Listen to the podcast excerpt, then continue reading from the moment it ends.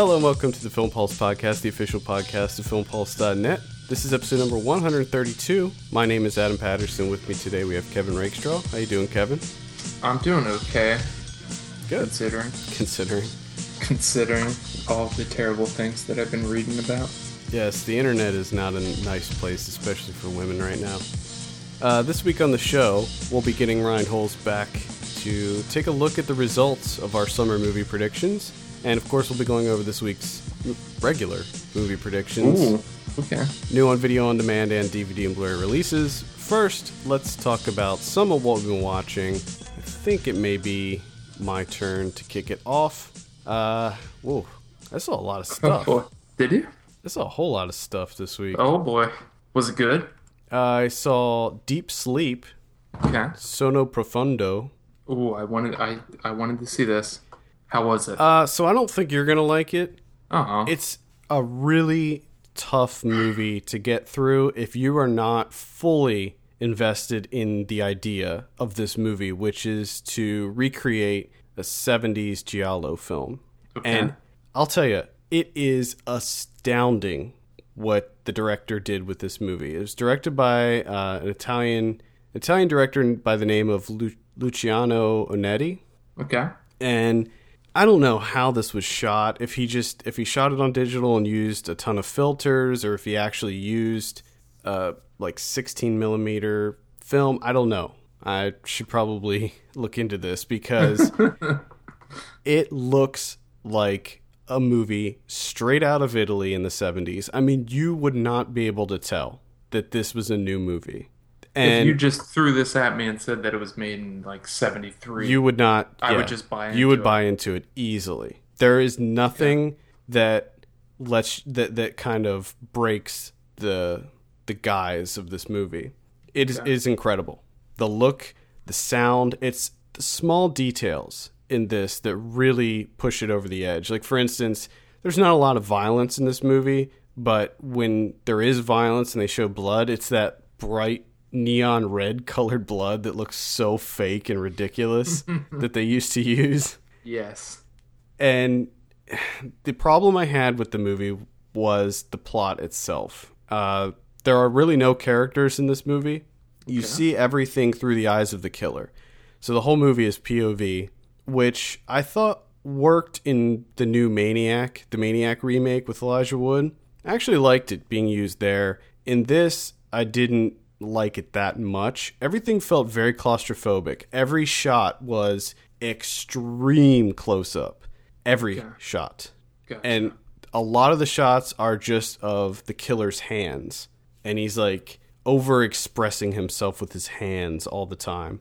The interesting thing about this movie is that it follows two different killers. So there is a killer, and then there's another killer that, well, we got two killers. that goes after this person. Yeah. Okay. There's a- so we have a killer. Is there a killer going after another killer?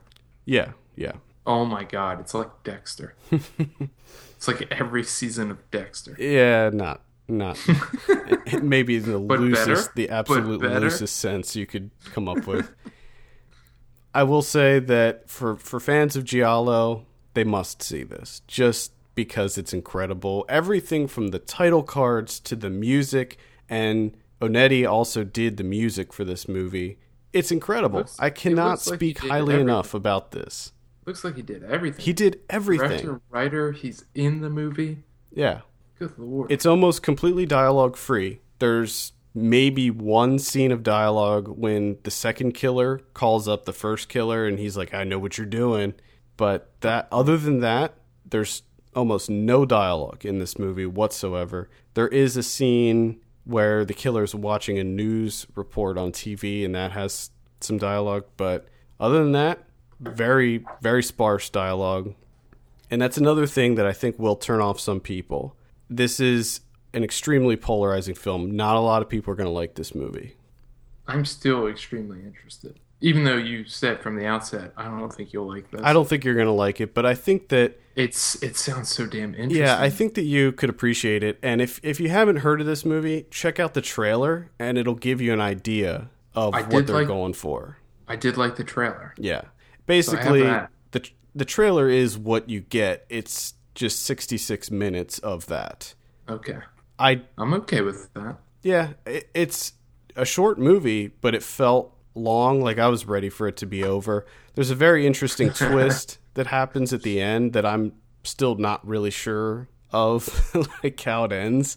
It gets really confusing at the end because you never get to see the killer, and the complete lack of dialogue makes things a little confusing.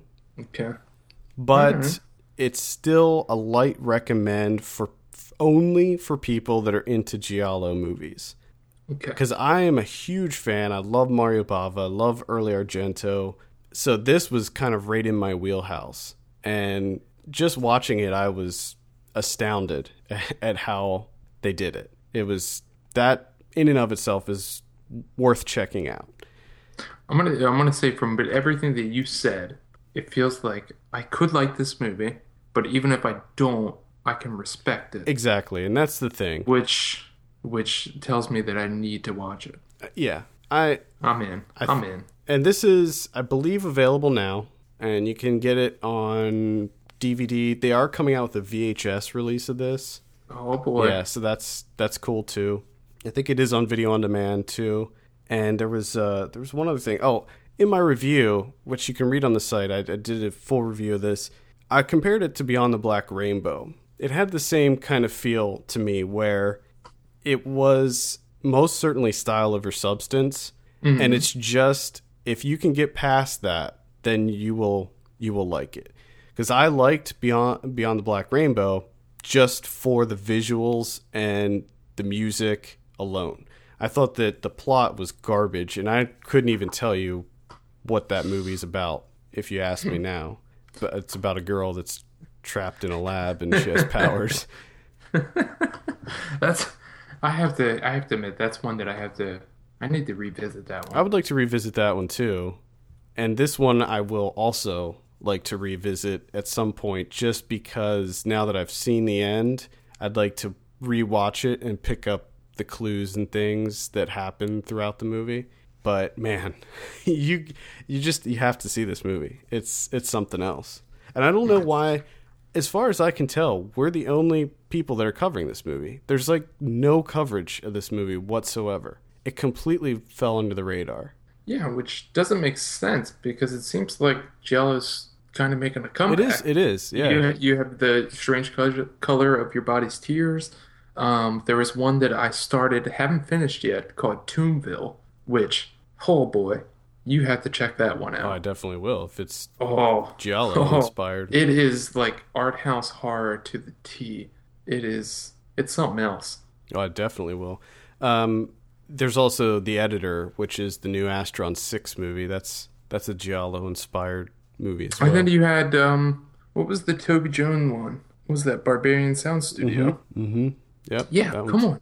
What's going on here? Why is no one talking about I don't know. Profondo? I don't know. I don't know if it just didn't have strong marketing or if it didn't screen many places. I don't know, but Yeah. it's out now. So if you are into Giallo, I will implore you to check this out because as far as the the neo Giallo movies, I did that in air quotes. Oh look! Oh look at you! This is this is definitely one to look into. Again, Oh, again, very light on character and plot. Not a lot going on in this movie. A lot of it will frustrate you, and you'll just be like, "Okay, this is getting a little bit ridiculous." But at the same time, it honors those Giallo movies, warts and all. You know, But but look at you coming up with genre labels. I didn't come up with You're that. like no, you're like a you're like a full on critic I didn't come up with that. That's coming up with empty genres. I love it. yeah. Well, that's what I do. Post post post giallo. Yeah. So look it up, Sonno Profondo, or it's translated to Deep Sleep. So if you're looking at it on Letterboxd, I think that they might have also changed the title on IMDb to Deep Sleep, but Okay. you'll you'll be able to find it. It's got a really cool poster as well. All right. And I feel weird following that up with On My Way, which is a road trip movie starring Catherine Deneuve, directed by Emmanuelle Bercot, and wherein you had a lot of nice things to say about Sonno Profondo.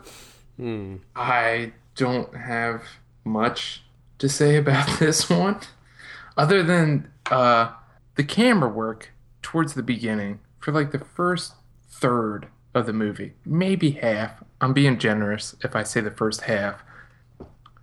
He tries so hard to keep it interesting. There's a lot of great um uh what the fuck are they called? Camera Hold shots.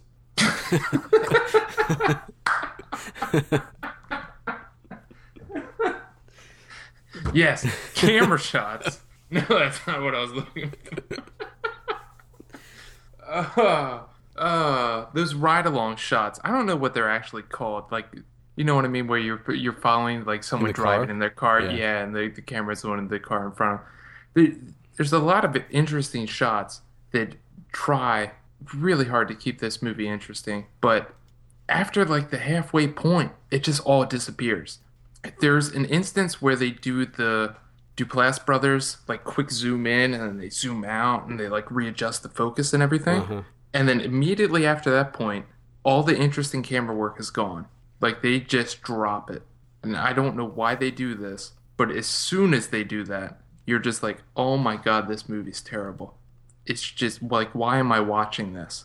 So Catherine Deneuve plays a restaurateur and terrible mother slash grandmother who, after finding out that you know she's been sleeping with this married man, he wants nothing to do with her.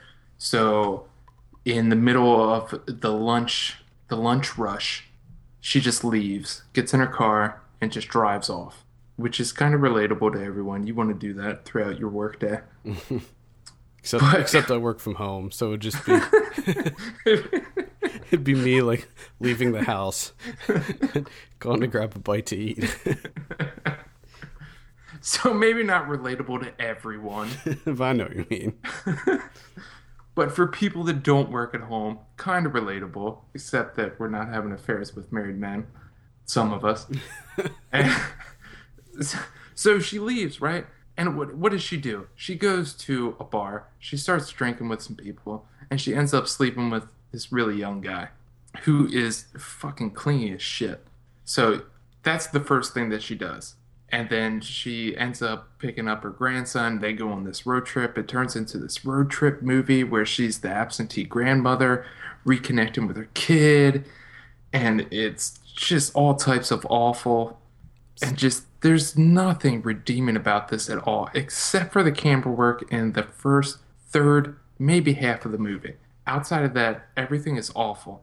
And Catherine Deneuve just her I don't know if it's her character. I'm starting to think that it's her as an actress as a whole because every movie that I've seen her in, she acts exactly the same way, which is where she has absolutely no personality and she just gives all this gives off this air of I don't want to be here.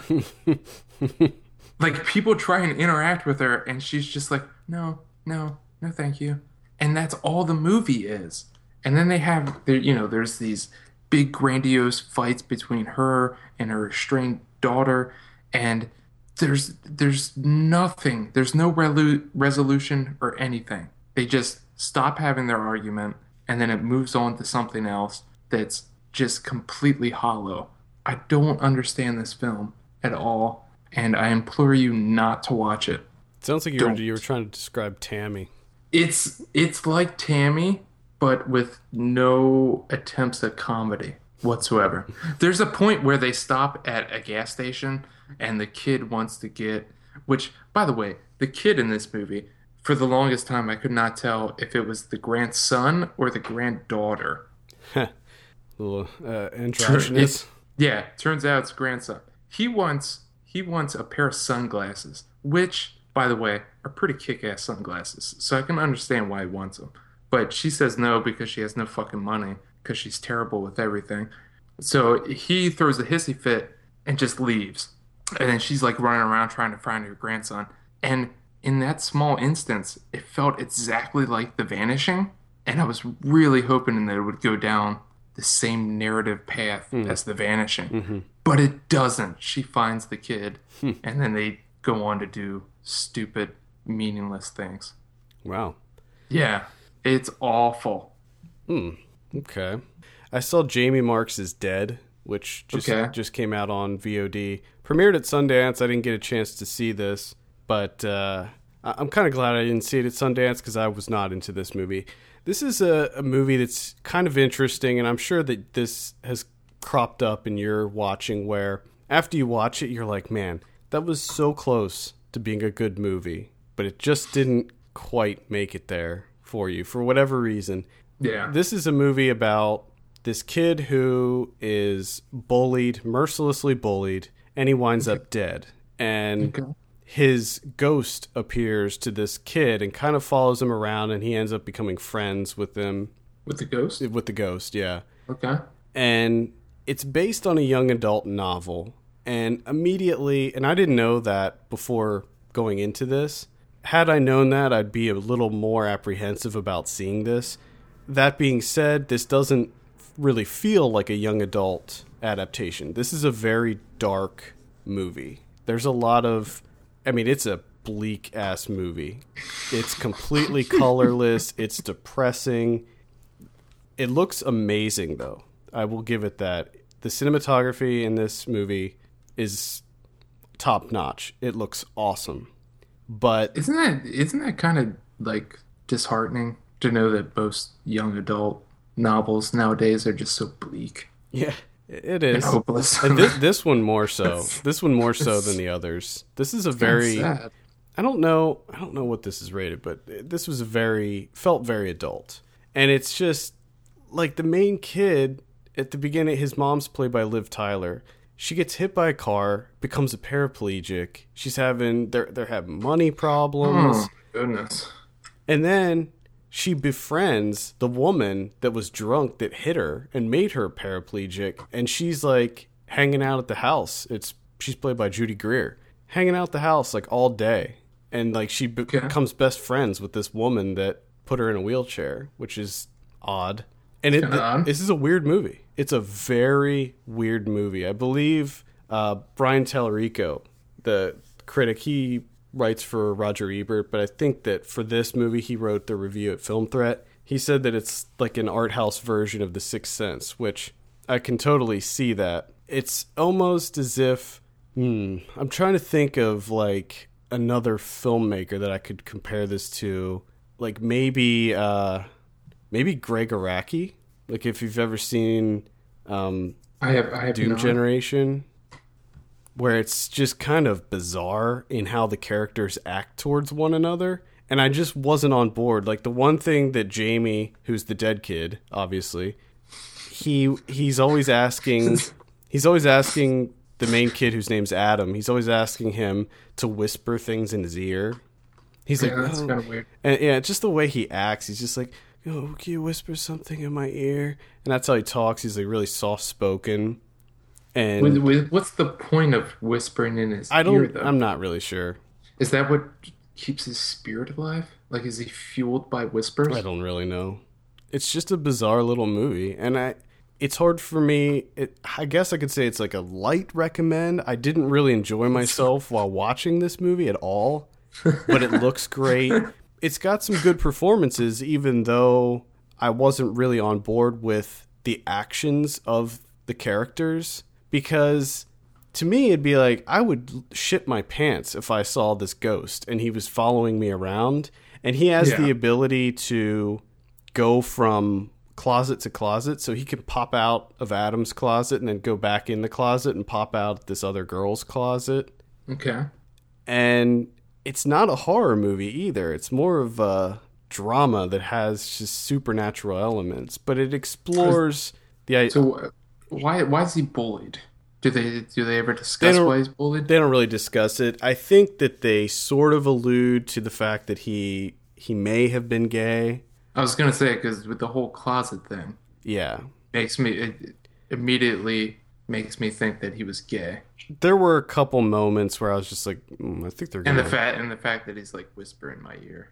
Yeah, I I think that that's what they were alluding to, but it just didn't really mesh with me. I just really wasn't into it. It was competently made. Like I said, the performances were fine. It's just the characters really weren't there for me. and they the way that they acted towards one another was really weird. Again, sort of like Gregg Araki in uh, Doom Generation, how those characters acted towards one another, where it just seemed unnatural. Very, it was very melodramatic as well. Mm-hmm. Like some of the some of the dialogue was just weird, and there's another altercation that he that Adam has between another ghost, and Whoa. that was a pretty tense moment in the movie because she ends up coming after him and trying Oh to hurt him. So many ghosts. But yeah, it's just an odd little film. It's available on demand right now. It's getting pretty good reviews across the board, but it really wasn't for me. I gotcha. It, do- it, I gotta say, it doesn't sound interesting at all. Doesn't pique my interest in any way. Yeah, I don't I don't really think that you it's I'm it's definitely think not I'm for be- you. I'm gonna be skipping over that one. Yeah, I I think that's probably a good bet. Uh, I saw Night Moves. Ooh. Night Moves. Now were you were Uh, you as big a fan of it as I was? Um, man, I don't know. I gave it a I- four on Letterboxd. What'd you give it? I gave it a Yeah, you gave it a three and a half. Okay. To me. To me, this is, huh, okay. She's known for her threadbare narratives. Okay, like there's no surprise there that Night Moves contains a threadbare. Narrative. I was a little surprised by it. I thought that judging It's- from the trailers, it looked more like a thriller. Yeah, it's definitely more accessible than her other films. I'll give it that. Um, but the difference between this movie compared to her other ones is with that threadbare narrative, there's usually like all this room for like thoughtful ruminations about whatever the narrative is. And this one, there's just nothing really. Why don't- Like if you just break it down to the story, there's nothing. There's nothing beyond surface level. Well, I think that the it seemed to me that the main focus of the movie wasn't about what they were doing or why they were doing it. It was all about No. the repercussions and how Yeah. those characters deal with what happens. But even then, like the way that they deal with it is it's uninteresting. I mean, to be quite honest. And it go it's I mean, it's predictable as all hell. You know exactly how it's going to play. Uh, oh, I didn't. I didn't. Well, Except I- for I didn't gotta see that up until a certain- the yeah. it, it, to a So- certain point, I was like, okay, yeah, that one scene I do have to say is very surprising, given that I've never seen that in one of her movies before. yeah. where it went. You know what I mean? It's so That- like I said, yeah. it's very accessible in a sense. And um, my God, that we're are we talking about the same scene set inside the sauna? Yes, yes, Oh, holy shit! absolutely. I was kind of on the fence about this movie up until that point, and just everything about that scene just knocked me on my ass. Yeah, that, that was the the cul- that was lighting. yeah that was the culminating scene. I mean, Oh, she probably knew that she had to really knocked that one out of the park. Oh, and she did. Yeah. No doubt about it. She fucking knocked it out of the park. Just the lighting in that scene, uh, the framing, the shot composition, everything. Everything about that sequence was amazing. And the only thing that really had me hooked, well, I shouldn't say the only thing. I loved the the visuals of this movie. Like I can completely forgive all of the narrative fumblings of this movie Just because it's shot so just the scene where they're on the boat at night, Oh my goodness! Going out to the Are dam. You kidding me? amazing. Are you kidding me? And it, it's kind of funny because immediately what I thought of was remember with the, the the little bit of discussion that we had regarding Willow Creek, how people were freaking out about that single Right, that single yeah. take inside the tent, and me and you were both like, "What- "Are you fucking kidding me?" This is the fucking scene that they should be talking about. Like this scene is just leaps and bounds above that fucking inside the tent bullshit that you saw in Willow Creek. I loved it because The it amount of- was it was so subtle in the way that it was shot, Oh my but at the same time so tense. Like because you knew what they were doing, you didn't know how this was going to play out, and then especially like when the people pull up and you're like, oh my god, you know, it reminds And me. they just sit there. They just sit there, and the camera just shifts from Skarsgård Mm-hmm. to Eisenberg to Dakota Fanning, up to the guy changing the flat tire, back to the boat set up against the dam, back to the canoe, and just the stillness of the whole sequence is just unbelievable. The the amount of tension that she's able to bring out of that simple scene is just holy shit, that is unbelievable.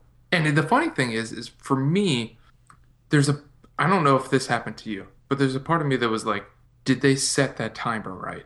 Is something going to happen? Is that boat going to explode? Yeah, well, yeah. While they're waiting there. But even I even with that in mind, I'm thinking, okay, she and this is the problem of being a critic and seeing a shit ton of films, is that I know she doesn't have the like the money to pull that off. So I know it's not going to happen. I know that there's not going to be a giant explosion, Right. Because she just doesn't have the money for it. But I still fucking thought that there was going to be Oh an yeah. explosion. Oh, me too. I mean, it was designed that way. The way that they would, sh- you know, cut to the to him setting the timer, and you're just like, oh my god. It, you you recognize the stakes, even when the scene when they're driving the boat and they left. It was like they purposely left the little door open so you could see all the fertilizer packed into the boat. You mm-hmm. feel the stakes, and you're just like, holy shit! At any moment, this could just explode and and terrible things are going to happen. But I also like how they did handle the explosion, the way that they Yes. how Yeah. you know Yeah, because eh, during that sequence, when that thought ran through my head, I was like, "How is she going to handle this? Like, how are we going to know about this Right. explosion? Because I'm pretty sure it happens. Because I had an understanding this movie was all about how they deal with the after yeah the aftermath of this act that they pull off.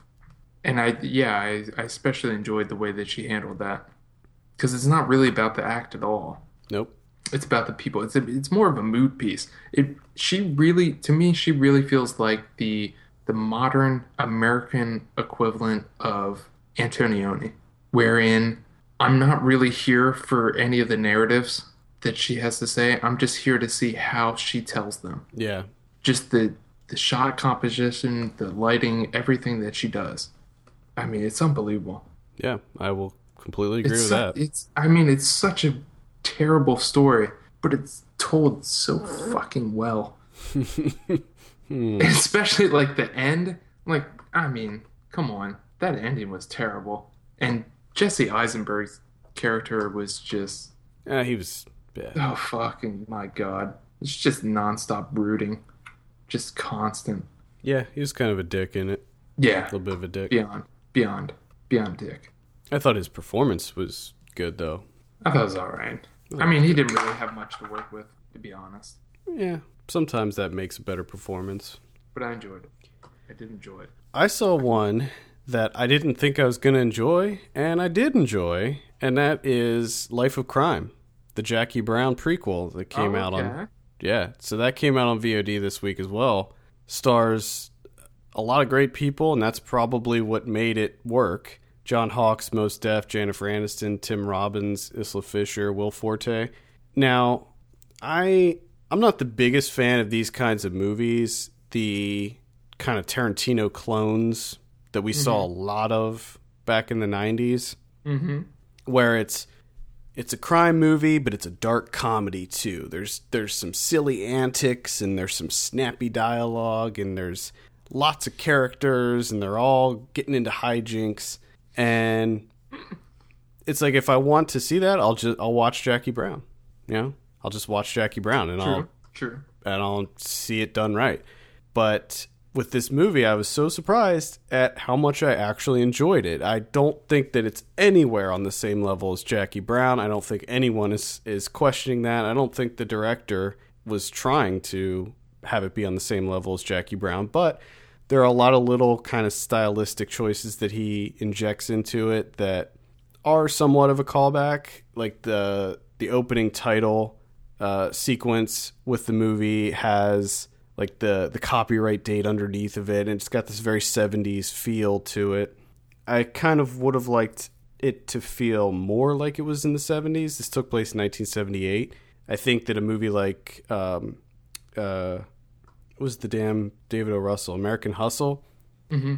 I think that that captured the 70s a, a lot more effectively than this movie. But that being said, the story was incredibly fun. It was basically it's about John Hawkes, who is the younger version of De Niro, and Mos Def, who's the younger version of Samuel L. Jackson and Jackie Brown. Gotcha. They hatch a plot to kidnap the wife of this sleazy millionaire and hold her for ransom. Jennifer Aniston plays the wife, Tim Robbins plays the husband, and as it turns out, he was planning on divorcing her anyway and running off with his mistress, who's played by Isla Fisher.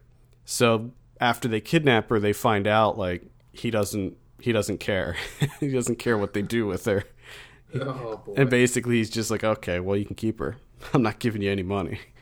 And things escalate from there. It's it is very funny, but that's not really why I enjoyed it. I just kind of like the characters. John Hawkes and Mos Def being partners. I just yeah that like that immediately sells me. Yeah, I mean, the fact that John Hawkes and Mos Def are partners Right. in a movie.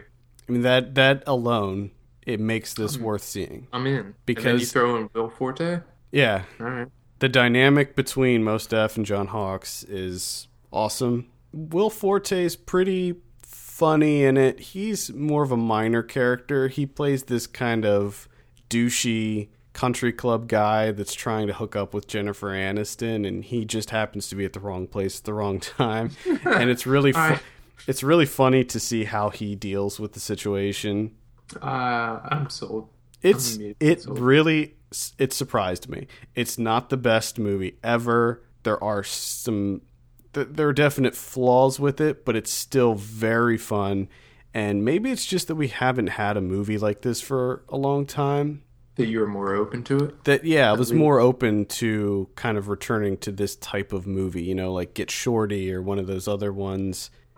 It's I feel like it's been a while. Maybe maybe you could consider um why am I drawing a blank on like every movie I talk about today? What was I've been doing. I'm doing the same thing with camera shots. So Seven Psychopaths is what I was thinking of. Seven Psychopaths definitely has that vibe to it as well. But this this works. I was surprised that it ended up on video on demand. It seems like one that would have legs in the theater. I don't know why it didn't end up there. Another thing that I, I find very surprising. We've talked about this movie numerous times, and I've never really looked it up outside of I knew that it was like you know Jackie Brown and Jennifer Aniston was in, and Mos Def was in. But this is from the director of Supporting Characters, which is a movie that I've been wanting to see for a while with uh, Alex Karpovsky. Oh yeah, I never. I just I, I, I just find that interesting to go from that to Life of Crime.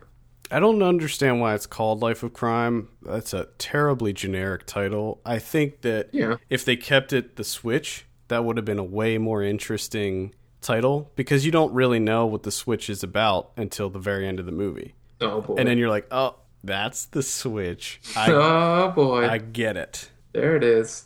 There's So, that switch. at any rate, I do recommend Life of Crime. Check that out. It's on demand right now. I have one that I can recommend.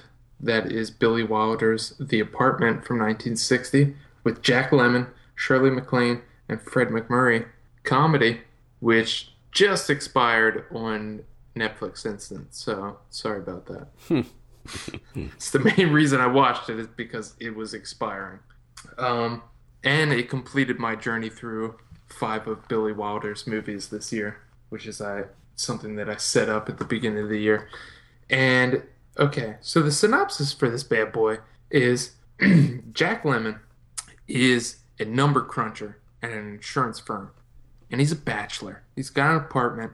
So what he does is is he lets bosses, executives above him use his apartment for trysts.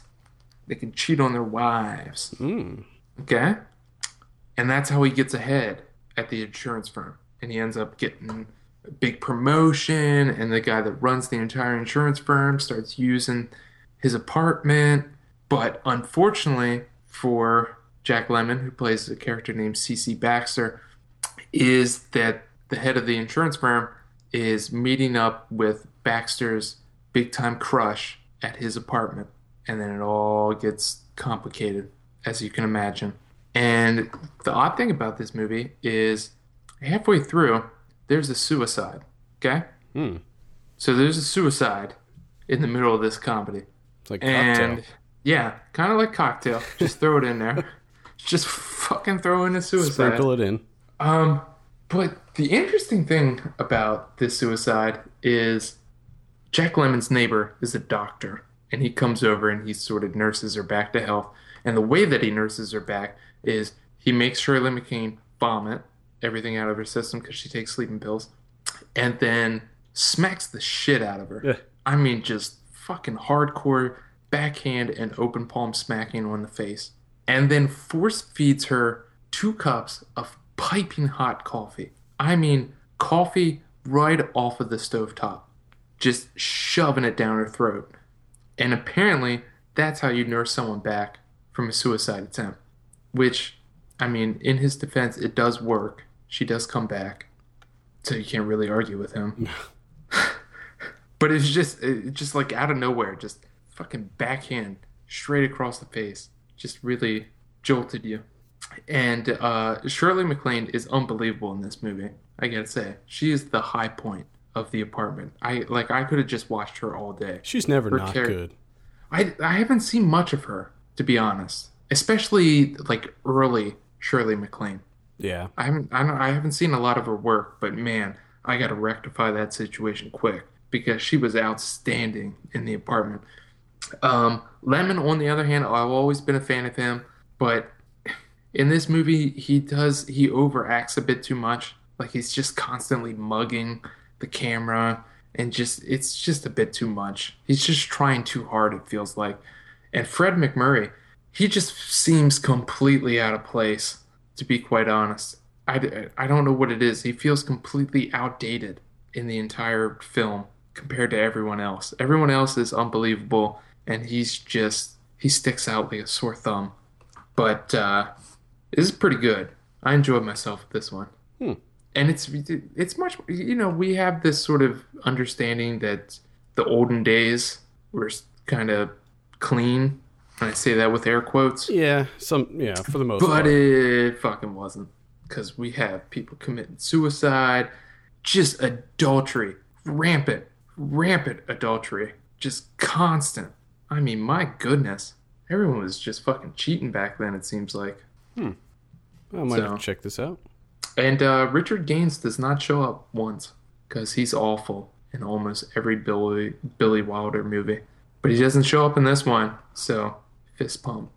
Yeah. I'm. Uh, I'm definitely gonna have to visit some Billy Wilder stuff in the near I just future. it, it's one of those things that I, I gotta I gotta go through some more of these classics. yeah. These sa- American classics. Same It's- here. it's- I mean, it's it is shameful. Like it is what I I mean, it's haven't just it's seen. not it's not my cup of tea. Same here. It's- Same here. But I gotta I gotta force myself. Uh, what the the only other one that I want to talk about other than Starred Up was I saw Star Wars the despecialized edition. This Okay, I wanted this to I did want to ask you about this. What is this? Okay, so I I heard about this. I heard rumblings about this uh, over the last I don't know few months or so, and I was listening to the Row Three Cinecast. So shout out to Andrew over at Row Three for talking about this because he saw it, and I was like, oh man, I gotta seek this out. So I I found it, and basically what it is is a it's a group of people who are just diehard Star Wars fans that Okay. have dedicated their time to putting together the definitive edition of Star Wars that strips out any of the changes that Lucas made over the years. Okay. So All right. there's the obvious ones like they took out all the CG crap. But Okay. there's ones there's changes that were made even before that. Like even the opening title crawl, you know, it says episode 4, it didn't say that originally. So what what this is trying to do is recreate the theatrical version of Star Wars in the most pristine, high quality uh, version possible, and it's it's astounding.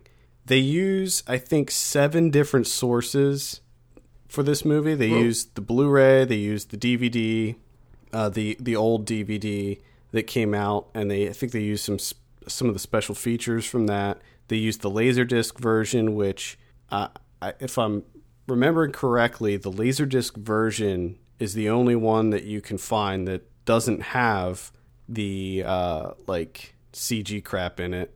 Um, Sure. and they use some other they use actual 35 millimeter cells they use some 70 millimeter cells and throw it all together. They redid the sound also because the sound was changed. A lot of the different sound effects and stuff were altered over the years, and it's Yeah. it's incredible. It looks amazing. like I cannot tell you how awesome this movie looks. This this sounds. I I like. I need to check this out. the painstaking amount of detail that went into this. And I mean, you can't even you can't tell. You can't there's like maybe one thing that I noticed where I was like, okay, clearly that was from like a VHS or something mm-hmm. some poor copy that but other than like one little tiny scene, you cannot tell and it looks incredible. It is super high definition. The file, the, this video file is 20 gigs. What? Yeah, it is huge. Wow. And they come out with they've been coming out with different versions of it. They've been adding to it and fixing. I mean, they've even gone through color correcting it so it all Lord. looks completely uniform. It doesn't look like it's this kind of patchwork thing at all. They overlay different things on top so that they make sure that it is the most original version that they can create and I cannot recommend it highly enough if you are even a casual Star Wars fan. I'm not a diehard Star Wars guy, at least not anymore. I was when I was a kid, Yeah. but this was such a treat to watch. And I watched it with my girlfriend. She was loving it. I mean, it was just because we've never seen it. Even as kids watching Star Wars, the ones that we saw on VHS, those were still altered. So it's like I've never seen like the truly the the actual theatrical version of this movie. So it was uh, it was really incredible to see it. The way that you get this is a little bit tricky. So because it's not you know uh, up on the up and up. This isn't like an officially licensed thing or whatever. You know, Okay. it doesn't have approval from Disney or anything. So you got to use some back channels to try to track it down. But uh, you know, do some do some searching online, and you will be able to find it. They're currently at version 2.5. That is the latest version. Oh. And so Ah. so I'm I'm gonna look for the other ones too. I think that they are working on despecializing the other ones. I don't think they're as far along, but I think that they're on like version 1.5 or 2 on the other ones. So I will be seeking those out as well.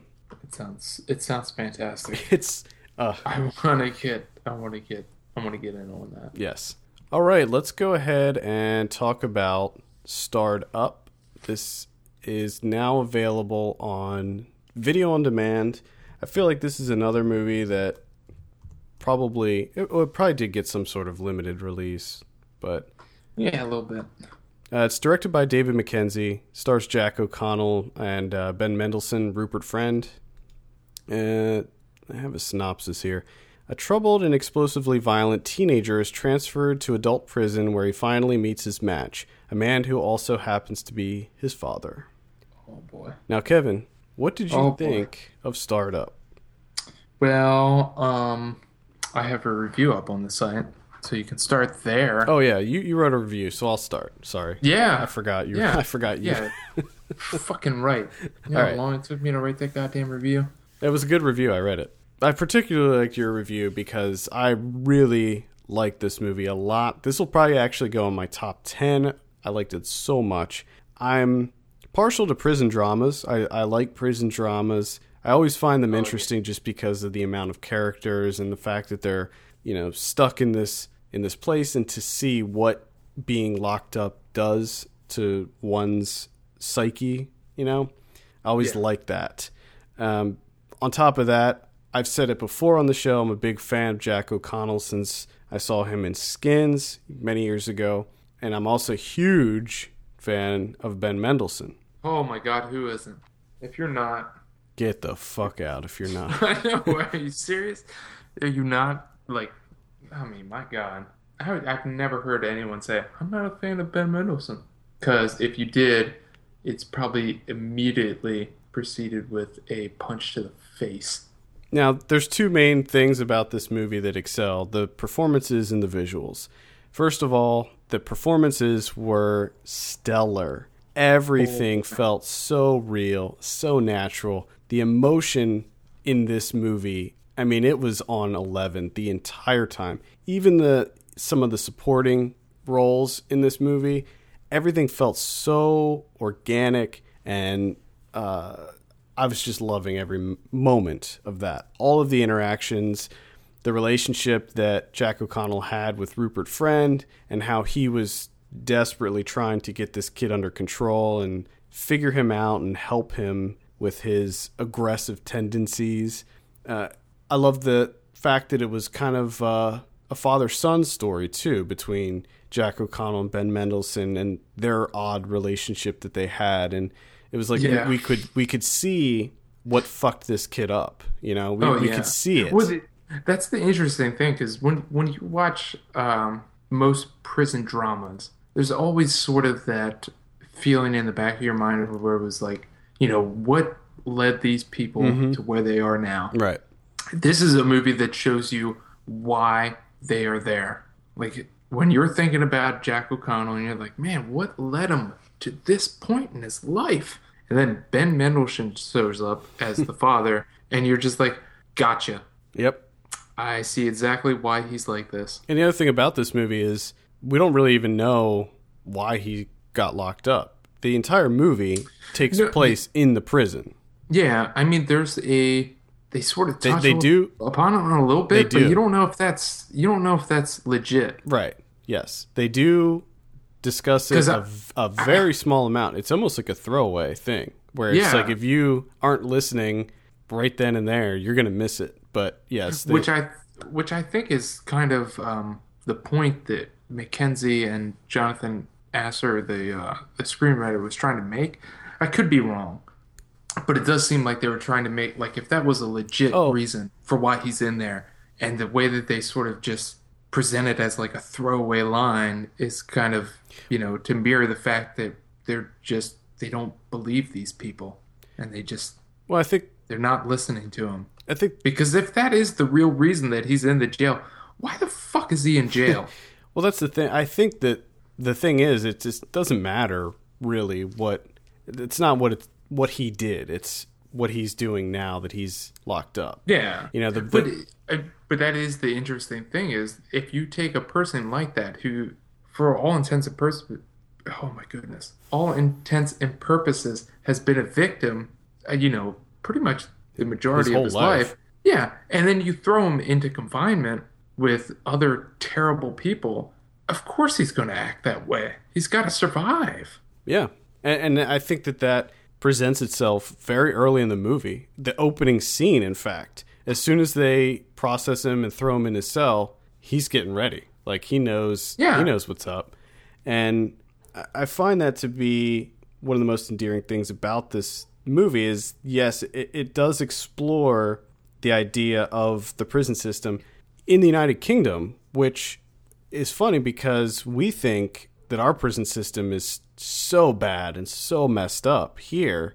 And it's interesting to see how over there it's not a whole lot different. It is funny how there are a couple lines in this movie that reference our prison system and how bad it is.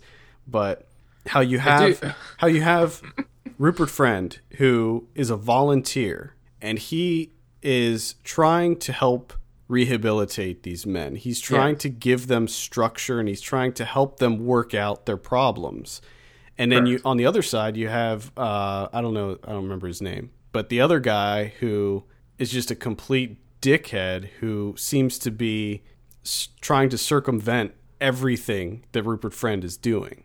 Are you talking about uh, Sam Spruell, who was like the He's not the, like the overseer? yeah, he's not the warden, but he's like he was like Yeah, I, I don't Deputy know. Governor Hayes. Yes. Yes, yes. Which to us would be like the lead corrections officer. Yeah.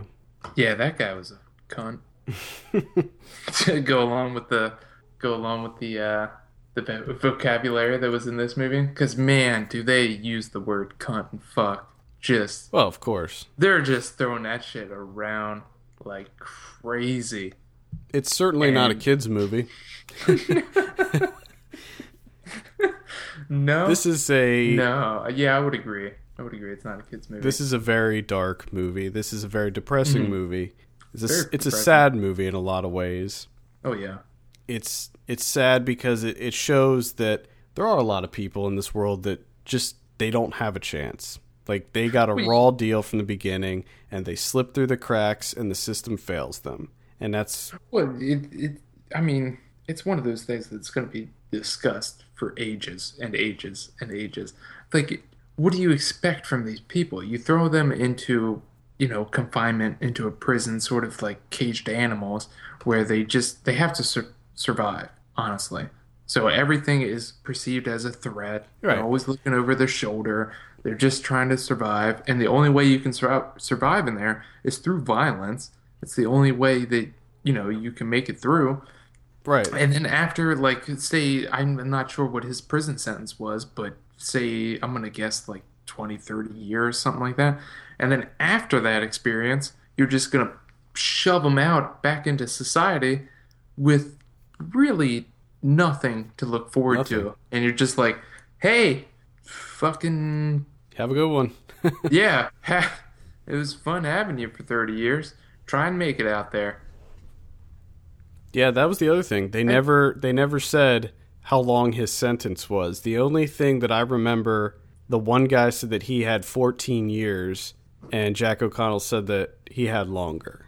Yeah. So I don't think they ever straight up said what his how long his sentence was going to be. But I think we could assume that's probably going to be 15, 20 or more years because there was also uh, a line that Ben Mendelsohn said regarding he said when you when you get out of here you'll still be a young man or something like that he said. So we knew he wasn't going to be in there for life. He wasn't going to be in there for like 50 years, but Still a substantial amount of time. uh, well, especially for someone you know 19 years old like who, who wants to grow up in the prison system yeah. it's not a it's not the ideal place to grow up Yep. there's not many coming of age films set in prison And this this really is a coming of age yeah story it is. because the man he is when he enters prison is completely different than the man he is at the end of the film. And I think that that's another really interesting thing that they do in this movie is to to show the development of him as a character. Uh, largely due to Rupert Friend's character, who I think that they abandon uh, well this little. is this is kind of interesting because Rupert Friend's character is based on the screenwriter himself, Jonathan Asser, who himself was a like prison therapist for 12 years. This is based on his experience. And do I forget what prison it was at or whatever. They just dropped his program. It just boot done.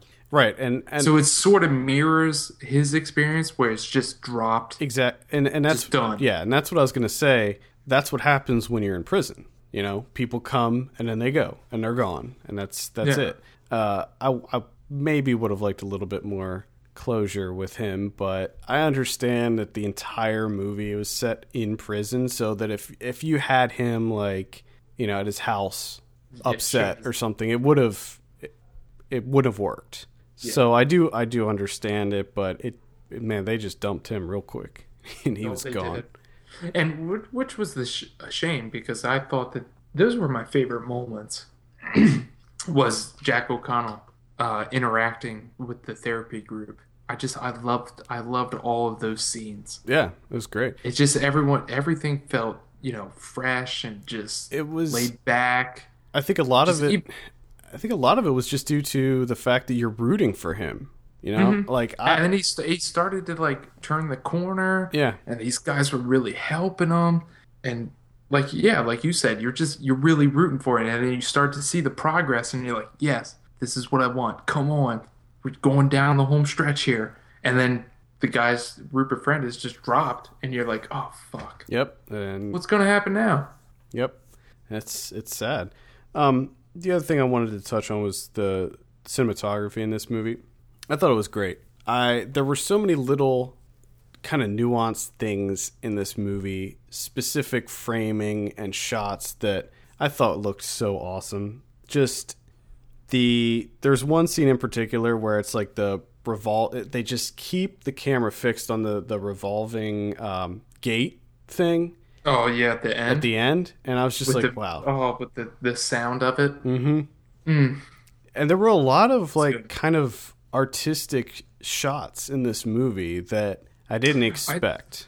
W- One of my favorite things, but and this is kind of small, but where he was in confinement, just in his cell, just alone, and the camera would be fixated on the window, which I took as like you know a, a sliver of hope. yeah, you and, they, the they would show him through the- He, he would then pop yeah, in and out of the pop- frame. He would, yeah, he would pop in and out Love of the frame, either doing push-ups Yeah. or whatever it was. You know, some whatever he was doing was just sort of occupying the time that he was there. I, I, I enjoyed that. yeah, There wasn't I. The only thing I that I really have against this movie is kind the the ending. The ending just sort of went into this like Hollywood type feel for me. You know, where Mm. everything's like working out the way you know the guard coming in and Ben Mendelsohn knocking him out, and just as soon as that kicked off, I was like, oh, I don't know about this. But I mean, it's a, it's a like a minor misstep for this movie. Yeah, it's that- really the only thing that I can complain about. Uh, I wasn't. I wasn't bothered by that at all. Um, I, it didn't feel very Hollywood to me, especially at the the very end where things are still kind of open ended. I mean, he's still in prison. He's still gonna have. He's still gonna have a shitty life, and he's gonna have to deal with the repercussions of everything that happened in there. Yeah, and it is very interesting that nothing happens to anyone else. Well, yeah, that was Mendel- that was Mendelsohn and O'Connor. Yeah, that was one of the big surprises. It's like how can That's, how can uh, they get away with that? I mean, that's Because crazy. they run a fucking prison. oh yeah, that's that, You can get away with anything. yep. That's what it is. That's what it is. So what did But I do have to say, the even though I didn't, I wasn't a big fan of the ending, like everything that happened at the end, the the thrilling moments of it. I do have to say that it was exceptionally shot the way that they did it. I loved the lighting and everything of it. oh yeah, And this is a movie of performances. The performances in this film are just they're I mean, they're top notch. oh yeah. Like I said, emotions run high in this movie, and they're like it's incredible. Well, like you said, like you were actually familiar with Jack O'Connell. This is the first time I've ever seen Jack O'Connell. Oh, I don't I haven't like I haven't watched Skins. I don't know any of the other movies that he was in. What- I don't think uh, I've ever seen him. Wuthering Heights. Oh, that's right. Okay. Yeah, he was in that. He was he he wasn't really in that too much though. Actually, I don't know if he was in. Was he in? No, wait. He might have been in not the same one. I think it was the same. Was it one. that one? Because I know he was in one of them, but I don't know which version. He does kind of look familiar. Well, he was in. Did you see This Is England? No, I haven't seen that yet. Oh, man, I do want to see that. Oh, jeez. Oh, stop fucking laying it on me. Jesus. Oh, jeez, Kevin. Oh, okay. I, well, I saw him in Harry Brown, which I don't think he was. I don't think that that was a big role Either. I don't even remember him in that. No, this is a different Wuthering Heights. Yeah, think. This is one that immediately upon seeing the poster, I'm glad I have not seen. Well, either way, yeah, he. So I've seen it. I've seen him in one thing, and presumably he got shot in the face by Michael Caine. Yeah, But holy shit, yeah, he, Jack Connell's ready, dude. he's gonna blow up. You know he's gonna blow up. He's he stars in that Unbroken movie, the one that's directed by Angelina Jolie. So if this doesn't Okay, if this doesn't make him blow up, then that that certainly will. this has to. Also, he's in 71, which looks really good. It does look pretty good. Plus, all the performances from the uh, the therapy group. Oh yeah, they're great. Those guys were fantastic. It's great because it was there was a lot of comedy in it, but it was that kind of uneasy comedy where Mm-hmm. they're joking one second, but you know, you know damn well that at any moment any one of these guys could snap and it could and just they it could go they- sideways. They usually do. Yes. They usually do snap, and it turns into a whole fucking thing of macho macho peacocking, Mm-hmm. Puffing them feathers out. I enjoyed this one. As far as like prison dramas go, I mean, it's kind of predictable. Let's be honest, but it's it's pretty fantastic. Well, sure. I mean, the prison drama The- it can yeah, only go not- so it can only go so many- many ways. Yeah, there's not a lot of ways it can go. I mean, a lot of times with prison dramas, we're we're trapped. We're trapped as Yeah. much as they are. Yeah, it's kind of the same thing we I talked about with like Godzilla. There's only so much that you can do with this premise. You know, it's prison. Guess what happens in prison? People beat the shit out of each other. No, and that's that's they the thing. They try and become better people. Sometimes they do, sometimes they don't, well, that's and they just survive. that's why I think the prison lends itself really to to a lot of good opportunities with movies because you can make it look visually appealing and you can put out some really strong performances with a a decent sized cast. You know, you don't and, and I feel like movies that do that I, I'm all, I always gravitate towards movies that do that where they don't rely on lots of different sets and things like that. Yeah, where yeah. they they strip it down and it's like bare bones. We're going to focus this is a movie about people in prison. We're going to make it about people in prison. We're going to focus on that. And i feel like this this movie really excelled at that. Yeah. The interest the other interesting thing, and I don't know if this is just because I have experience in this, but no one visited him oh yeah prison. well but they did say that he didn't have anybody he didn't have Yeah. a family or anything Like I mean, what do you expect from a 19-year-old in prison with dangerous adults when he has absolutely no one? yeah but they didn't mean, you know what I mean? from the beginning it's like they didn't even give a shit about him though they wrote him off No. they wrote him off before they even met That's him what I mean. And it's it's hard to judge a person like that inside of that realm because that's not a natural realm for people to exist inside of. yeah and That's it- the that's always the intriguing thing to me about like prison. It's easy People in to prison. It's easy to strip away people's humanity when it comes to prison as well. Yeah, and it's really easy to judge people, but you know, just try and think of yourself in that position. You know, how how would you react? if I was in prison or if I Yeah. oh, I'd be scared shitless. yeah. I mean, well that, that's the other thing. Can you imagine the stress? Like oh my people god. yes, Yeah. people in prison are violent, but I I strongly believe that a, a, a contributing factor with that is the fact that you're probably stressed out 99% of the time. Well, the fact that going in, you already have it set up in your mind that everyone is out to get you. Like everyone's a threat. Yeah.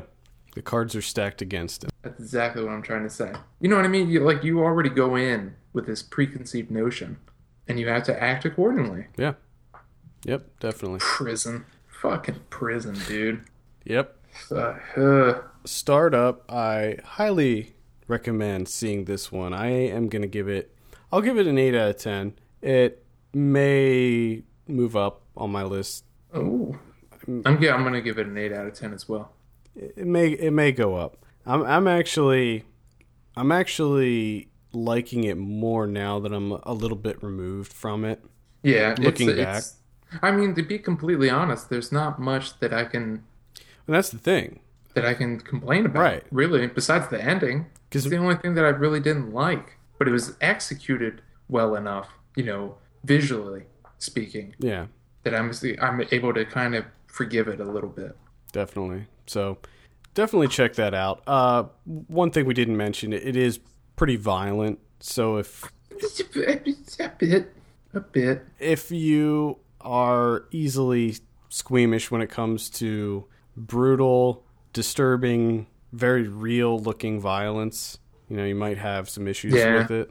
People choking other people out with a dick, like just right in your face, in Yeah. the foreground of the camera. There's, there's a fair amount of full frontal in this too. So there you go. Starred Up.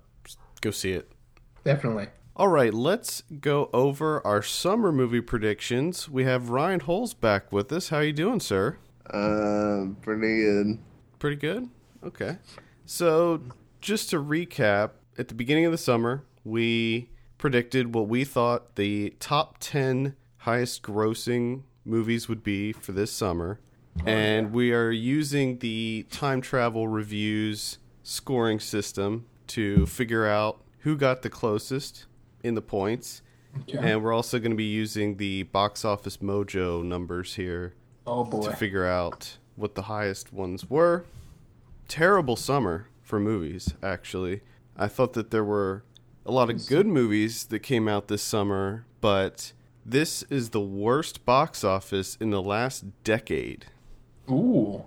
Congratulations. Yeah. Stop putting out shit. Really though, when you look at the what movies came out, there've been some really good movies that came out this summer. I mean, I think Guardians of the Galaxy was fantastic. Godzilla was pretty good. 22 Jump Street was good. Um, X-Men Days of Future Past, Dawn of the Planet of the Apes, How to Train Your Dragon 2. And you're done. No, How to, Tra- Hey, How to Train Your Dragon much. 2, Pretty what is Neighbors, Edge of Tomorrow. These are all excellent movies. there? Eh. No, you would even I, I guarantee if you gave more of those movies a shot, you would like I them. know, but it's it's a uh, it's a whatchamacallit there. There's just there's so many movies like that. People are just getting tired of the same thing. Like Edge of Tomorrow. What is that? Like the seventh sci-fi movie? Yeah, but if you see Same sort of- and, and that's what I thought, and maybe that's why it didn't make as much money is that people just thought it was going to be kind of generic, but it was actually really different and fun and Well, that, that's what I mean. Like it, it probably is really good, and I will check it out at some point. But it's not going to get people out of doing what they're doing. They're going to be like, "Oh, it's another sci-fi movie." yeah, No, thank you. I ha- I have other things to do. yeah, maybe that's it. So, all right, do you want to go through h- how do you want to do it? I forget how we do it normally. Go through. I don't know how we do this. I don't know. I forget. We went through uh, the top 10. Okay, so we'll start at number 10 and work our way up, and then at the end, we'll each give our scores. You want to do it that way? We can do it that way. Yeah. And see who won? Yeah. Just a reminder last year I won. Exciting. Oh, you're a dick. I don't pretty sure I, I'm pretty sure I won. Another reminder last year I lost. Terrible. I I actually here in my notes I have that I won every year. You won the first year we So- did it. I won the second well, I year. also wrote down in my notes that I won the second year. Well, you didn't, third so- and fourth year. you did. They're my notes. My notes are never wrong. I don't think I'm going to win this year. I didn't do too good. I don't think any of us did. Yeah. So, let's get let's get into it. Number 10 was Teenage Mutant Ninja Turtles. Oh my goodness. Also, to note, none of Oh, the boy. movies in the top 10 this year broke 300 million, which, uh, looking at last year, Iron Man 3 had 409 million, Despicable Me 2 had 368 million, and Man of Steel had 291. Wow. So even eh, Man of Wow. Steel was third last year. The first place movie this year didn't even come close to Man of Steel. Wow. And Man of Steel was not even that good. Mm-mm. So that kind of goes to show you what I don't know what was going on this summer. So anyway, knows? Teenage Mutant Ninja Turtles that was the No. number 10. Did did what did you guys have for number 10? I had, I had Transformers. Hmm. I had a million mice to die in the West. Oof. oh yeah. That, Oof. that that one didn't make it. Unfortunately, I had that higher. Oh no. I had Maleficent, which uh, ended up being number three. So, uh, Wow. number nine was How to Train Your Dragon 2 with 172 million. I had that Yeah. way higher I had that higher. as a number one on mine. I had that number three on the Uh, what did you guys have for your number nines? a million ways to die. Okay. Guardians of the Galaxy. Hmm. Yeah, Hmm. way higher. I had Teenage Mutant Ninja Turtles, so I was only one off on that one. Number eight Oof. was 22 Jump Street, got 190 million. Uh, for number eight, I had Guardians of the Galaxy. Kevin, what'd you have? I had the I had the Ninja Turtles. Okay, one off, or no, was that Two. Two off. Two? Yeah. Is that two yeah, It off? was two off. So Yeah, that was five points, right, for that. I think so. Yeah. And then Ryan, what'd you have for number eight? Edge of Tomorrow. Edge of tomorrow? Ooh, that's a dark horse pick right there. I like that. That Edge of Tomorrow ended up being 14th on the list.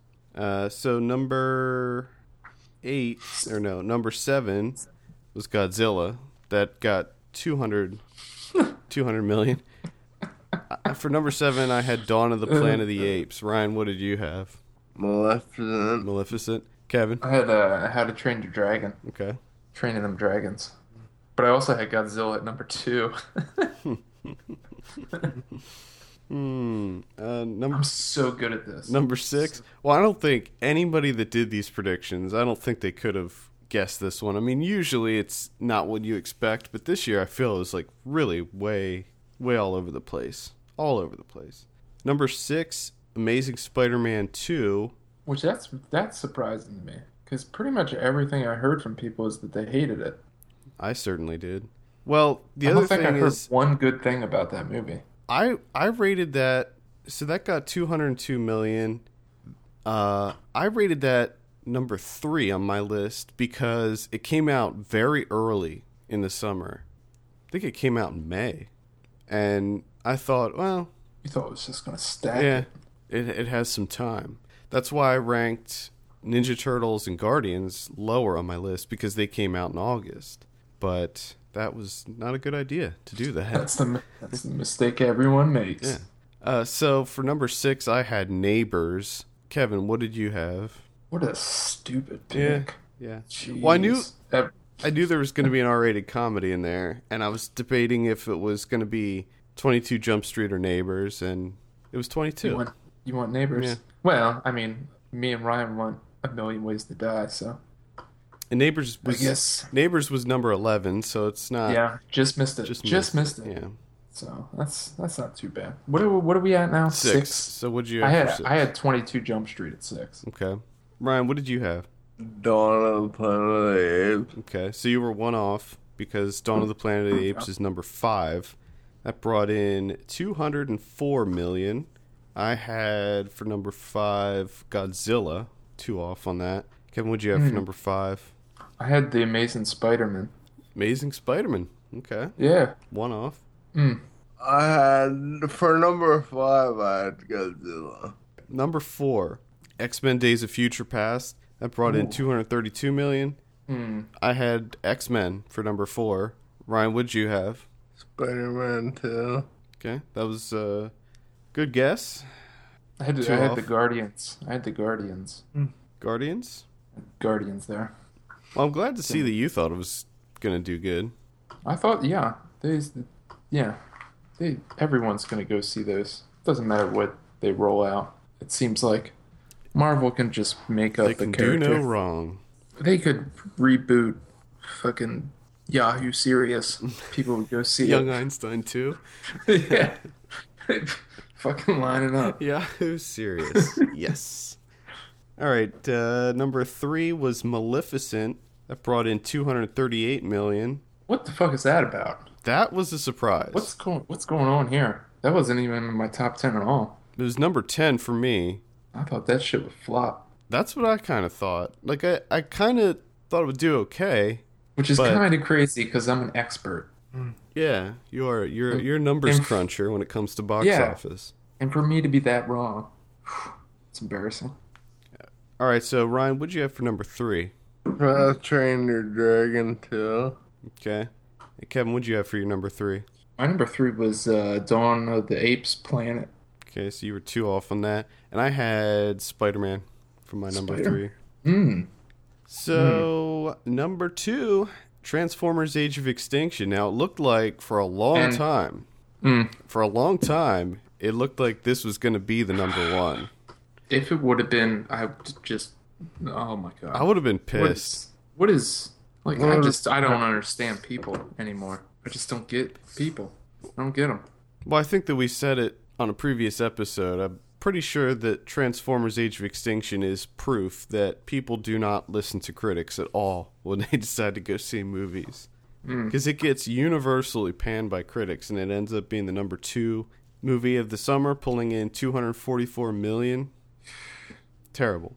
But the best part is, is it's just like all the other Transformers movies. Like just rewatch the first one. You have it on DVD. Well, I, and again, I don't know. If, I don't know if I mentioned this in a previous episode, but there is a video where these these three guys watch all three Transformers movies, the first three Transformers movies, side by side by side, all at the same time on three different screens, and it's amazing to see how they line up. Yeah, they have like the same rhythm to all of them. Yeah, well, they're they're structured the exact same. Yeah. I mean, even Plus, I mean, like the story beats are the same, the action scenes happen at the same time. It's ridiculous. like you're just going into it like okay these giant robots are gonna like destroy buildings and shit like oh man i can't wait to see that again I think if this summer's taught us anything, it's that people are now expecting more than just people are no people are expecting the same thing over and over again I, just keep giving it to them and they'll fucking eat it up I don't think so because a lot of people saw Transformers, but they also hated it. yeah but they said the same thing about the first three That's true. exactly they're gonna say the same damn thing with transformers 5 Well, I'm really hoping that this summer kind of jump starts the whole blockbuster thing. Restructuring is necessary with these summer movies. Maybe i don't think it's gonna happen though I guess we'll but see. I'm, I mean, we got generally never optimistic about anything though this. This was like kind of the shitty year. Next year is going to be when it gets huge.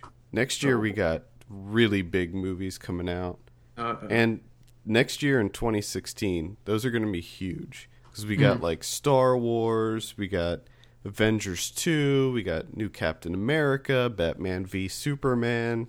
We got some huge ones coming out within the next two years. Anyway, number two, Ryan, what did you have for number two? X Men. X Men. Okay, Kevin, what'd you have for number two? I had uh, I had the Gaz- Godzilla. Godzilla. Okay, I had Transformers, so it was one of the 2 Uh-huh. that I had right on the money. Mm, I did not have any. Ryan, Just to give you a heads did up. Did you have any that were right on, Ryan?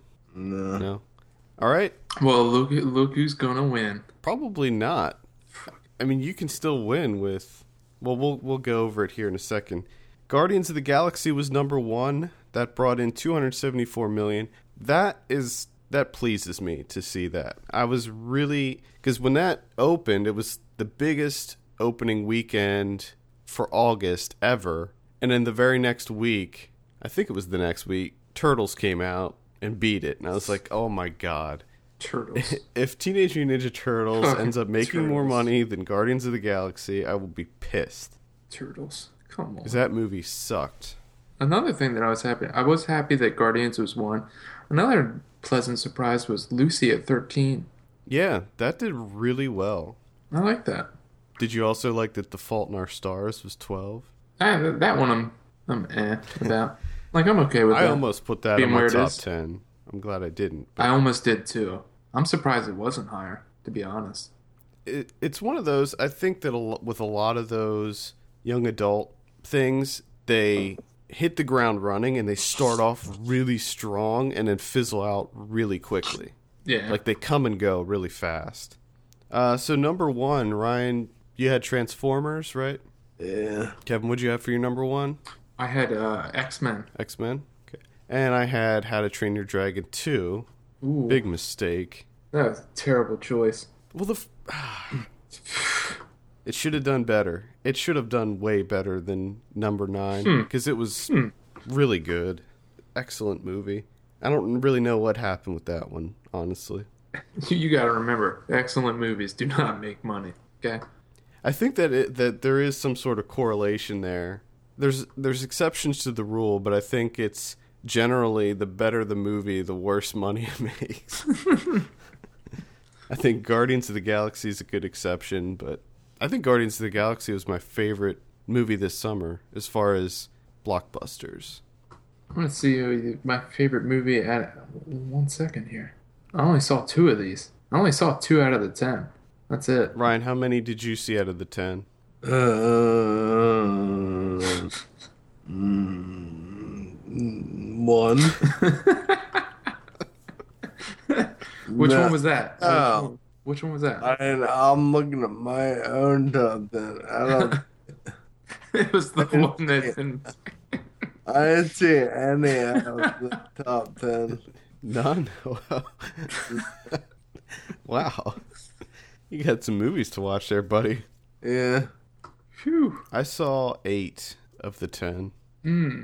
The only ones I me take a guess. The, the ones that you, that you uh, Maleficent and Transformers. yeah, those are the two that I didn't see. I don't like going out in public. Yeah, dude, you love it. Uh, so some some notable ones on the list. Purge Anarchy ended up with being in 16th. Tammy ended up being in 15th. Uh, Edge of Tomorrow, which we mentioned, ended up in 14th. But it looks like Think like a man too at 18, right under Hercules at 17. Hercules at 17. Are you kidding me? Why is Blended so high? Why is Let's Be Cops so high? is- Into the Storm is 24. Into the Storm. That's not even a movie. yeah. It's just a sizzle reel. of, uh, look what we can do with effects. It's Twister too. Well, uh, my girlfriend saw Into the Storm, and she said that the effects weren't even that good. So No, they do not look good at all. they look they look like a video game cut sequence. yeah, yeah, they kind of do. Oh, good lord. There you have it. Pretty hmm. disappointing summer. Good lord.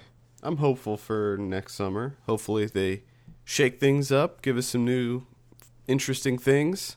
All Yeah, I they- might go out in public next summer. You going out in public next summer? Maybe. Oh, right. It's still undecided. He's still on the fence about it. So you said that you saw one from y- your personal list. What was that? I guess it was. It was one from the list and two from my personal list. I saw Spider-Man 2 and Million Wasted on the West. Two of the shittiest ones. Yes. Oh. So overall, good summer for you. Good summer. I hate going out in public. Good summer for you at the cinema. That's probably why you don't like going out in public. Because you go to see shitty films. Hmm? It's that all the ridiculous people of the world. What's that? It's that and all the ridiculous people of the world. Oh, yeah, that's true. I hear you on that one. Maybe that's it. Maybe people are just sick of people, and that's why Oh, yeah. the box No, we're office totally- numbers are lower. We're totally sick of people. Plus, just going to the cinema nowadays is a fucking nightmare. Oftentimes, oftentimes It's a- it is a nightmare. It's ex- it's expensive. The experience is awful with your fellow citizens. This summer is the World Cup too. Yeah, you got So the I World Cup spent- going on. I Fuck spent a that. month watching soccer. That's true. right. Yeah. I don't All know if about- that would impact box office numbers though. It doesn't really, but it impacts my ambition to do anything else. All right, well let's uh let's calculate these numbers. Let's Ryan, get these scores. Ryan, we'll start with you. What was your final score? 38. 38. Oh, Kevin, what was your I- final score? Or I got you by one. I got 39. I had 49. Oh, you fucking dick. And you're like, oh, I'm not going to win. Well, I thought I did ah, shut compared to last year, I thought I did pretty bad. Shut your face. So, Shut- how many how many did you guys have on your list that were not on the final top 10? Two. Kevin? I had one. I only had one. And then I had two that were right on, which That's what did it. That's what did those it. were 10 points each. So I had Transformers and X-Men right on. I only had one that was one off, and then I had four that was two off, and then four that were on the list. Four that were two off. That's not bad. I had I only had two that were two off. I had one that was one off, which is seven points, and then one, two, three, four that were on just on the list. I think the real story is that I got last place again. I You're damn right, but buddy. your list really though, your list this this year was better than the other two years that we did this. Your list was pretty solid this year. You might have had it this year. You almost brought it home, buddy.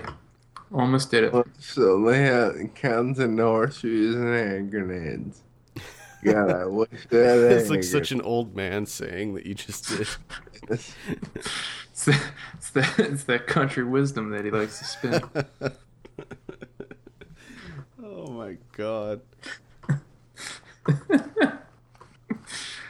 Do we have any Uh, final thoughts on the summer overall? How was your n- not just looking at the big blockbusters, but how was your guys' summer of movies in general? Looking at you know the the indies and all that stuff. Soccer. Soccer. World Cup. He's all about World Cup. I would say the all the other movies that I saw, you know, other than the ten that are listed here, are infinitely better than the ten that are listed here.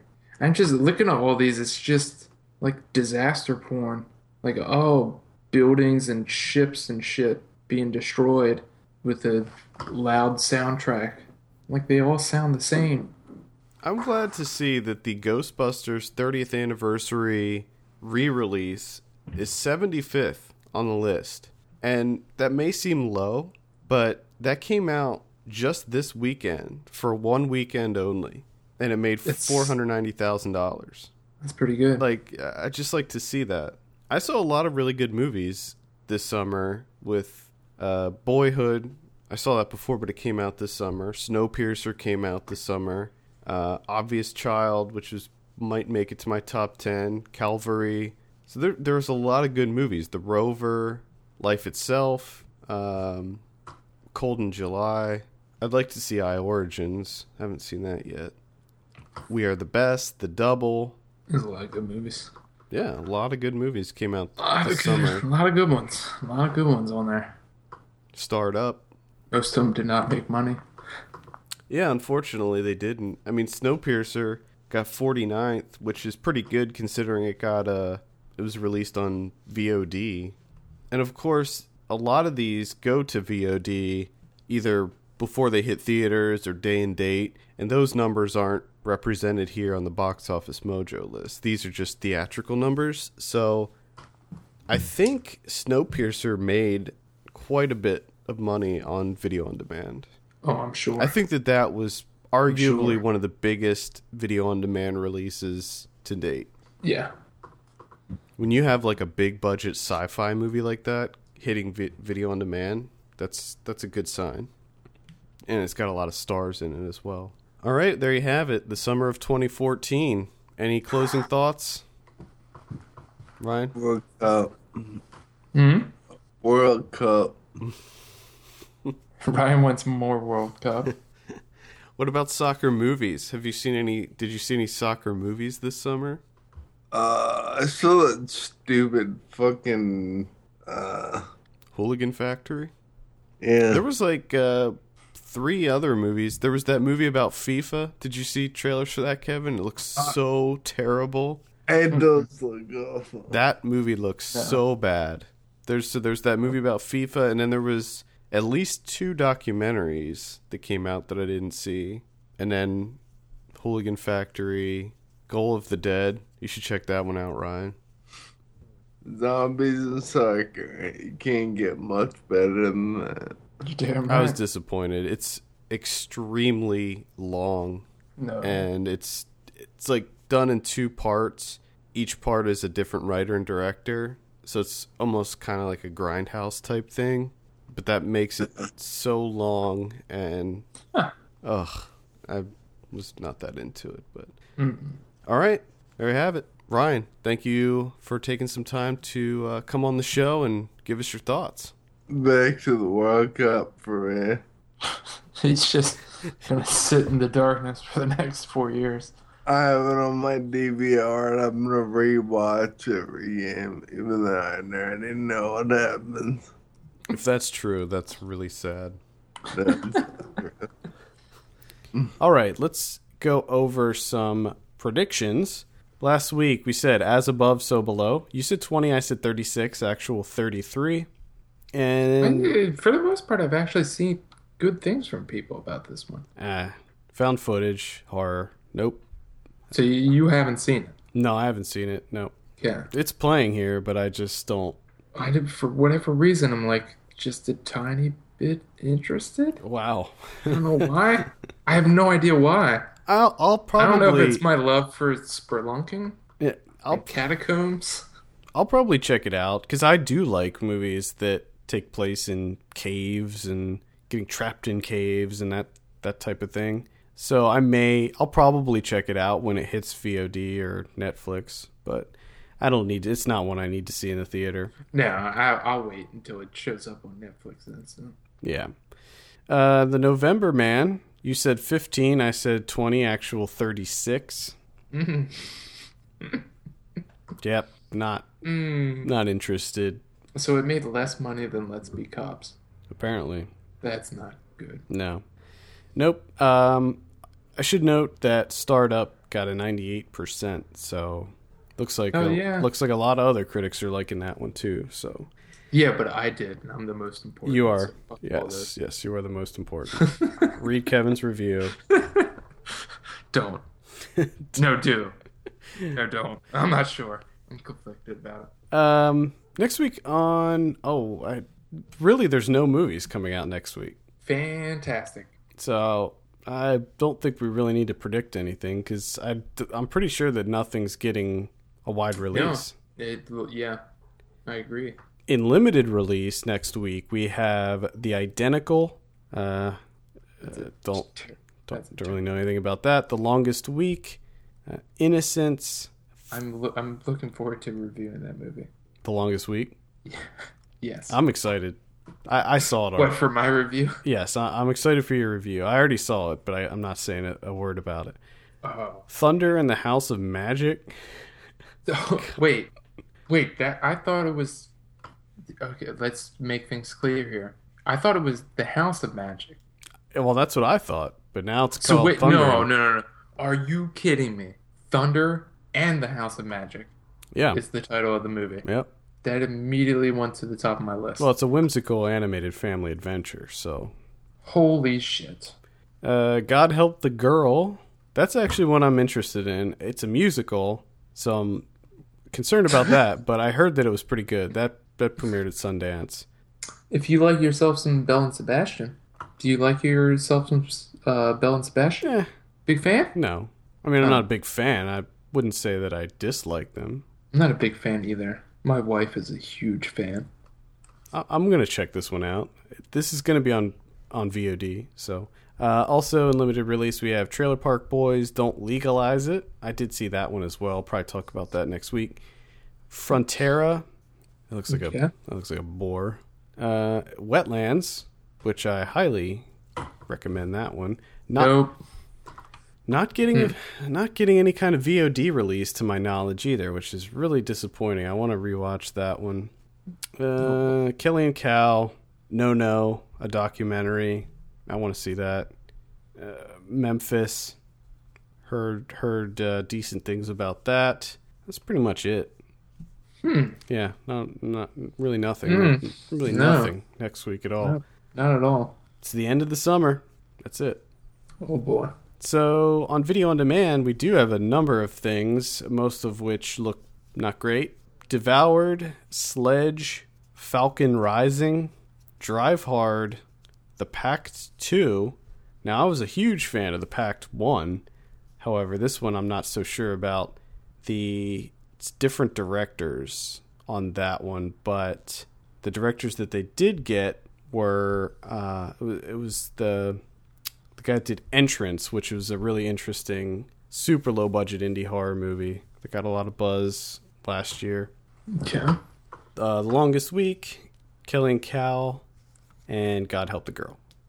Wow. So there's a couple there that I would recommend, but not not a whole lot. A lot of just kind of random, generic looking stuff.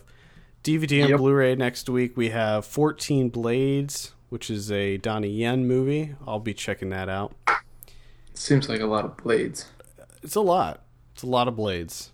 Cabin Fever hmm. Patient Zero. I'd skip that Now, one. come on. Come on. Why is this happening?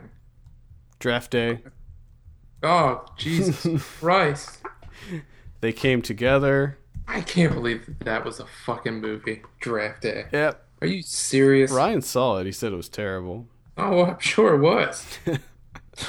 I mean, hey, you guys want to see a movie about the Bengals drafting? Starring Kevin Not even- Costner. Yeah, not even football, just the Bengals drafting. Does that sound interesting? And everyone said no, that doesn't sound interesting. and then they made it. And they were like, "Fuck it, we're doing it anyway." well, who didn't Kevin Costner, the most charismatic person ever. who who directed Somebody big directed that. Wasn't it like Wasn't that? Yeah, it was Reitman, wasn't Ivan it? Reitman directed that? Yeah. God almighty. What the almighty. fuck fuck is going on in the world? So, Ah, uh, Whitewash also comes out on DVD and Blu-ray. That was kind of a, I'd call that a, a sleeper this year. Whitewash. White, Whitewash with Thomas Haden Church. That was a big, oh, okay. I, I kind of remember that you talking about this one. yeah, it had a Coen Brothers vibe to it, very strong Coen Brothers vibe. But I actually liked it. That was another VOD surprise for me this year. So Sure. yeah, I'd, I'd check that that one out as well. I think that that is it. Or there any criterions? Uh, nope. Nothing criterions. On, nothing on Criterion. Okay. Yeah, you don't want to fuck with that draft day release. No, you gotta Yeah, dedicate. you, you- yeah. you dedicate Do you an entire Tuesday to draft day. Are you kidding me? Do you think you're gonna sell any DVDs with Draft Day starring Kevin Costner coming out? Uh, You're not. Okay. I want to know Just where smart and just wait. I want to know where people go to buy Blu-rays these days because let me tell you something.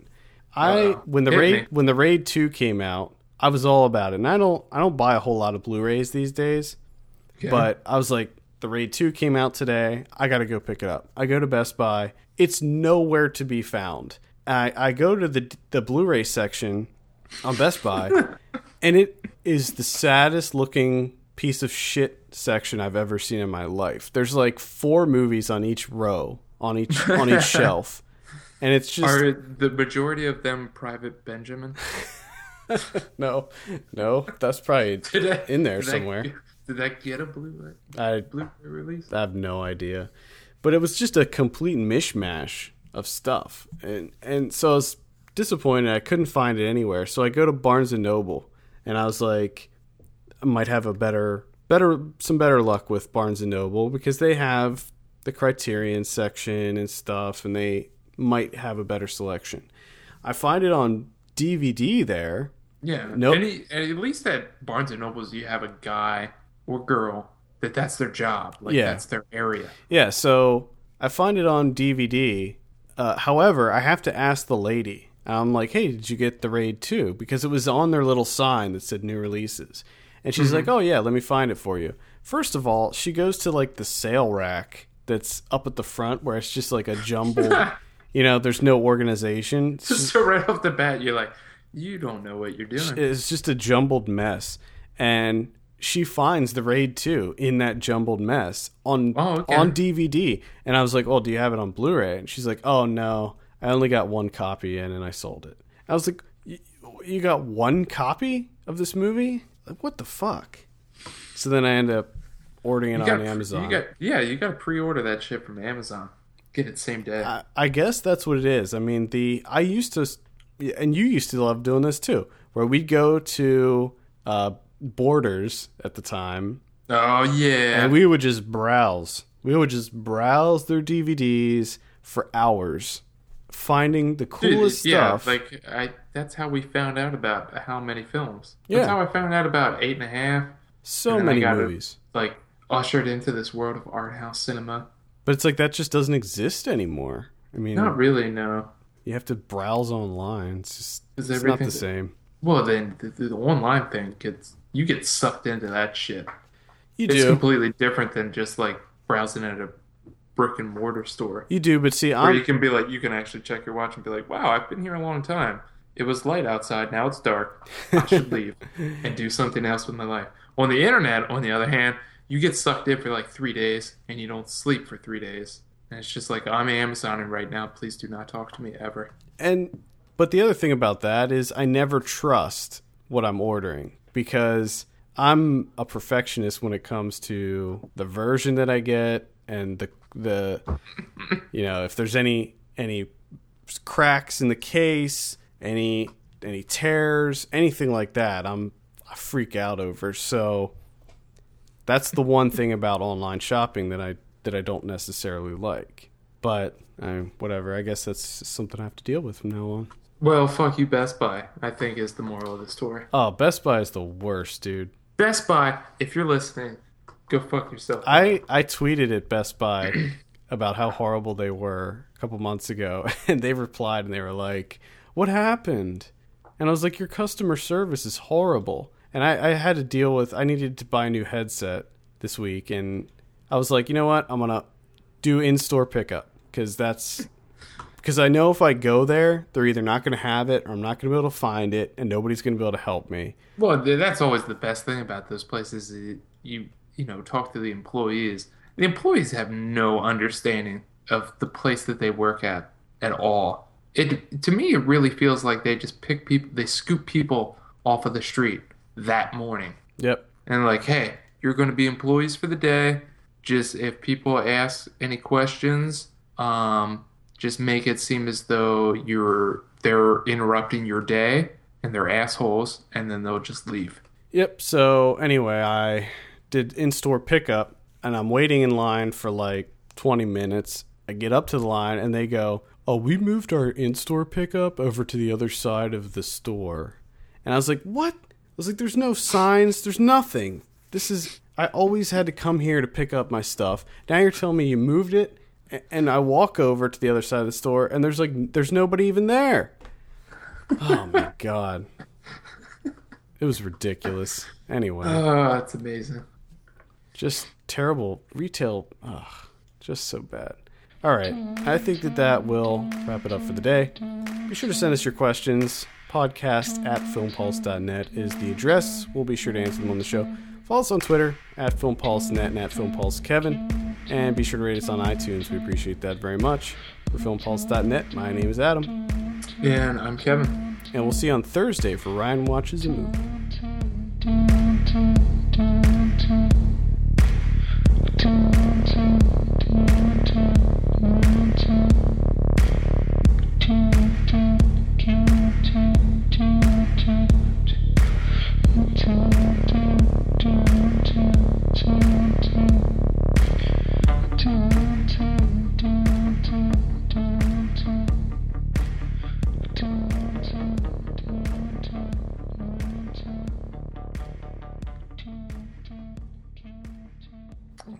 I had the Amazing Spider-Man. Okay. Are we stuck in a time loop here?